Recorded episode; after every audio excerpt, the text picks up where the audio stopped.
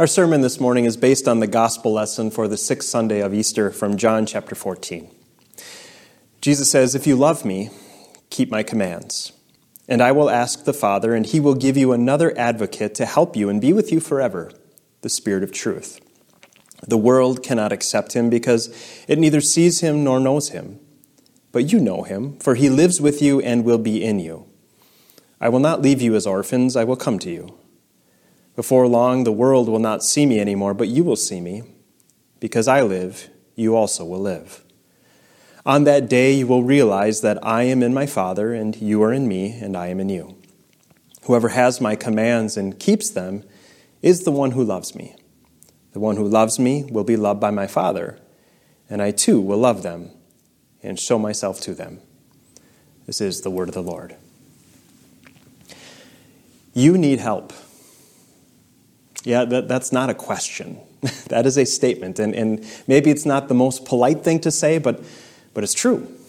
You need help.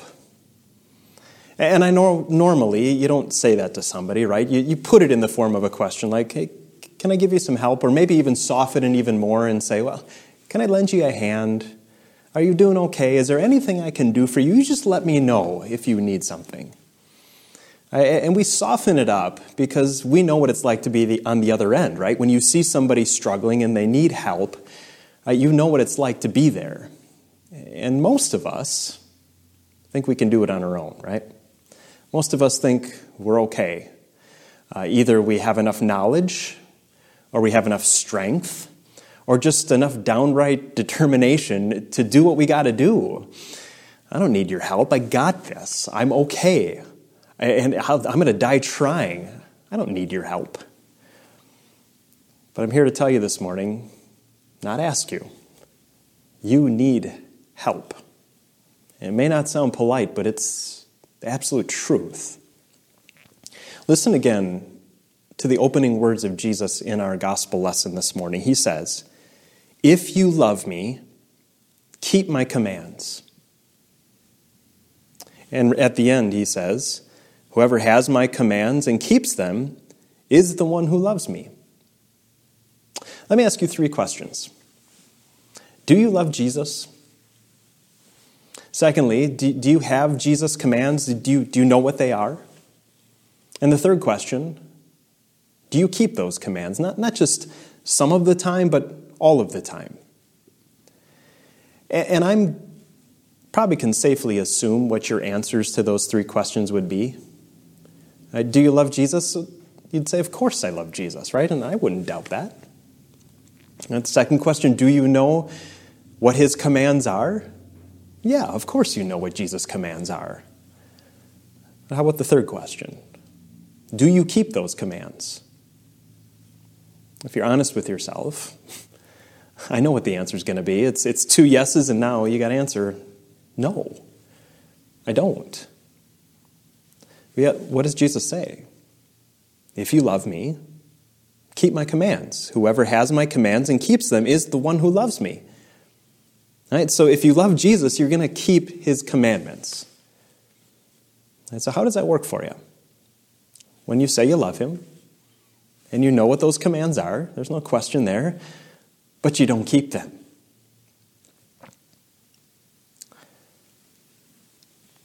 This is a problem, isn't it? I mean, when you, when you think about this, it, this is a problem if these words of Jesus are true. This is a problem that, that you can't just put off and worry about later. This, this isn't something that, you know, oh, it'll work itself out somehow. And this is something you got to address, isn't it? Isn't it something you got to deal with? And, and what are your options? What options do you have to this problem here? Well, I suppose one of them could be you could try harder. You could do better to try to keep those commands to prove that you really do love Jesus. You could, you could learn more about those commands and, and dig deeper to try to keep those commands, right? Just take, take how Jesus summarizes the law. Right? He summarizes it into two commandments. He says, Love the Lord your God with all your heart and with all your soul and with all your mind, and love your neighbor as yourself. So you could try a lot harder to do those things to prove your love for Jesus. But how does that work out? Just think about that for a little bit. Because the more that you dig into what it means to love God with all of your heart and all of your soul and all of your mind, the more that you dig in to what it means to love your neighbor as yourself, you realize all the more what a failure you are, don't you? Right, when you begin to realize that this means that I put God first in absolutely everything, that I put every other person on this planet before myself, and you stare into the mirror of that law, boy, the imperfections you're going to see that maybe you didn't even see before. The more you dwell on that law, on those commands of Jesus, the more of a sinner you realize you really are. When you come to realize that it's not even just the things you do, and it's not even just the things you do and say, but it's even the things that you think and the desires that you have. That you realize this is not the way to go that this option is not going to work for me. That if I'm going to try and prove my love to Jesus, that I got to try all the harder to keep the commandments. Where's that going to leave you? Probably in despair, right? To leave you in despair that how could I ever do this? And begin to maybe even make you question maybe I don't really love Jesus. And when I hear Jesus say, If you love me, and, you will, then you'll keep my commands, and I realize how much I fail at keeping these commands of loving God and loving neighbor, am I even really a Christian? But there's another option, dear friends. And that option, too, involves despair, but it really is despairing of yourself to look at that law, to look at those commands and, and, realize that I cannot keep them. I cannot keep them perfectly as God demands. And it's impossible for me to show love to God, to Jesus perfectly. And to realize what Jesus is really saying here. Jesus is not setting you up for failure. Jesus is not throwing down this challenge for you to accept and to meet. Because when Jesus says, If you love me and you keep my commands, what does he say? He says, I promise you something. He doesn't say, Good luck with that. right after he says, If you love me and you keep my commands, he says, I will ask the Father, and he will give you another advocate to help you and be with you forever the Spirit of truth. The world cannot accept him because it neither sees him nor knows him, but you know him, for he lives with you and will be in you. Jesus talks about love for him and keeping his commandments. And he doesn't say, Go, good luck. Instead, he says, I give you a helper. So, you see what I mean when I say you need help? Why I say it's not a question, it's a statement, a true statement, because I know I need help. Because I love Jesus, and I know his commands, and I want to keep his commands, and I fail miserably, and I know that you're in the same spot. I, I don't doubt that you love Jesus, and that you know his commands, and that you want to keep those commands, but you, I know, fail miser- miserably too. And so you need help. And that's exactly what Jesus promises. He promises a helper. The word that Jesus uses here in the Greek for that, that in, in our lesson here in this, in this version is advocate. The word, if, if you transliterate it from, from Greek to English, it's, it's paraclete. Uh, and this term paraclete is, is one that is, is really important for us to understand. And, and I use the word paraclete because there's really no good English equivalent for this word. Right here in our version, it uses the word advocate, but if, but if you look up different versions of English Bibles, you, you might find other translations and other words that are used for that word paraclete. Um, and they're probably all fine and good, but they don't really fully capture what that word paraclete means because there's so much wrapped up in it. It's not simply just defined by, by one English word. It'd be nice if we could just put the word paraclete in our English versions, but then you wouldn't know what that means either. And that's, that's one of the reasons we have sermons, so that we can unravel God's word, so we can, we can extrapolate on it, so we can you know, help us understand it and believe it through the work of the Spirit. Uh, that, that term, that name, paraclete, for this helper, has a whole lot wrapped into it. Here, here it is advocate, and, and that definitely is included in it. It's, it's someone who is there to intercede for us and mediate for us and defend us. Uh, this paraclete also includes the fact that he is a counselor, someone who comes alongside of us and, and helps us in, in our time of need, someone who is there to, to encourage us and to guide us. Also, wrapped up in that word paraclete is the idea of comforter someone who comes and, and encourages and comforts and, and, and is there to be with us when, we, when we're sad and, and, and lonely and, and distressed. So you see, that this is a complicated thing. This, this name that Jesus uses for this helper of Paraclete is a complicated one, but also at the same time, an incredibly comforting one. He promises a helper who's also an advocate, and who's also a counselor, and who's also an encourager, who's also a comforter. And notice what Jesus says. He says that I'm going to send you another advocate, another paraclete.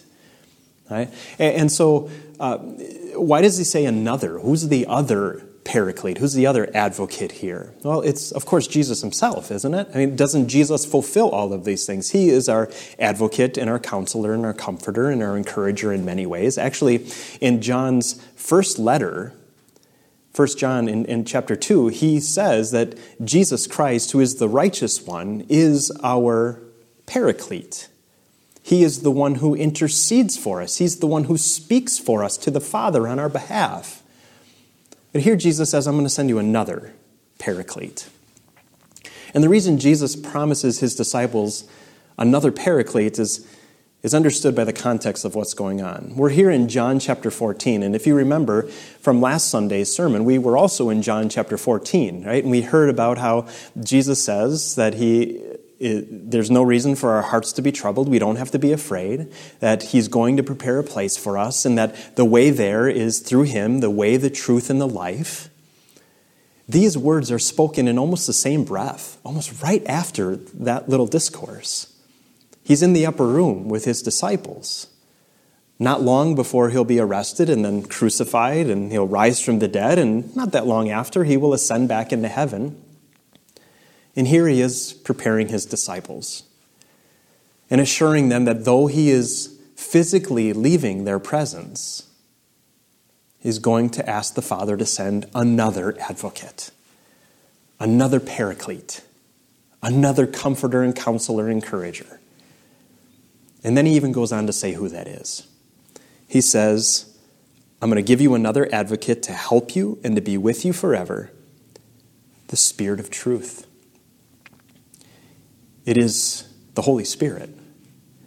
It's the third person of the Trinity, right? the one who is equal to both the Father and the Son in majesty and might and power and glory. This is God, the Holy Spirit Himself, that Jesus is promising to send to help you, to be your paraclete. And that's exactly what Jesus does he sends the Paraclete. And through his means of grace, through word and sacrament, he comes and he encourages us. He comes and comforts us. He comes and counsels us. He comes to be our advocate. This one that Jesus promises to us, this Spirit of truth, who leads us into all truth, this one who comes to help you in your time of need. He comes to comfort you. He comes to remind you of Jesus' love for you. He comes to guide you back to the work of Jesus, which is your assurance that it's not about how you keep God's commandments that makes you right with Him. That this is not a throwdown by Jesus. Keep my commandments if you really love me. But here the Spirit comes and takes us back to the work of Jesus to see all of these commandments kept perfectly by Jesus for us. To see the life of Jesus in the Gospels as he loved God perfectly all of the time for you. Putting God first, loving him with all of his heart and soul and mind perfectly for you. And loving every other human being on this earth perfectly for you because you don't and because I don't. To keep every commandment of God for us. The Holy Spirit comes and comforts us with that truth. And then to take us from his life and take us up that hill to the look at that cross. And to see there that righteous one, that holy one, suffering. Suffering the fires of hell suffering the agony of the wrath of his heavenly Father, suffering for sin, for every time that you have loved yourself more than God, for every time that you have put yourself before your neighbor. Jesus died. There at that cross, to see the love of Jesus on display for you for every time that you have not kept these commandments. And he takes you to that empty tomb. And you say, Look, he's not here. He's alive. To assure you that all that work is done for you, to comfort you with the fact that heaven is waiting for you through what Jesus has done for you. The Spirit of truth comes. He comes through the gospel. He comes through the word. He comes through the sacrament to comfort you with these truths, that brings peace to your heart, that shows you in full display Jesus' love for you. This Holy Spirit, His Spirit of truth, comes to be your comforter and also to be your counselor, to guide you back to that work of Jesus and to see that love, which also then increases your love for Him. Like the more you know that love of Jesus, the more that love of Jesus fills your heart, and the more that love of Jesus is evident in your life. The more it's evident in your words and your actions and even your thoughts and desires. Right? That when we read this through the lens of the gospel, if you love me, keep my commands, we say, Yes, of course, Jesus. Of course, I want to keep your commands. Of course, I want to live according to your word. And it's that Holy Spirit, that Spirit of truth, that paraclete who comes to counsel you, who comes to take you back to those commandments and to see that they are not a burden. They are not something you have to do, they are something you get to do. They are not something you have to do to earn God's love. They are something you go and want to do because you already have God's love. They are your way to show your love to the one who has already done all things for you.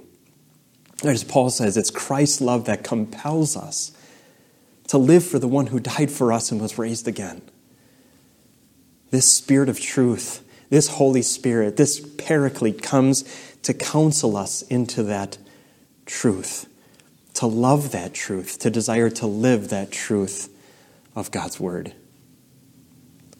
And He also comes to be our advocate this one that Jesus promises to send and comes to us through the Word, the Spirit of truth is an advocate for us.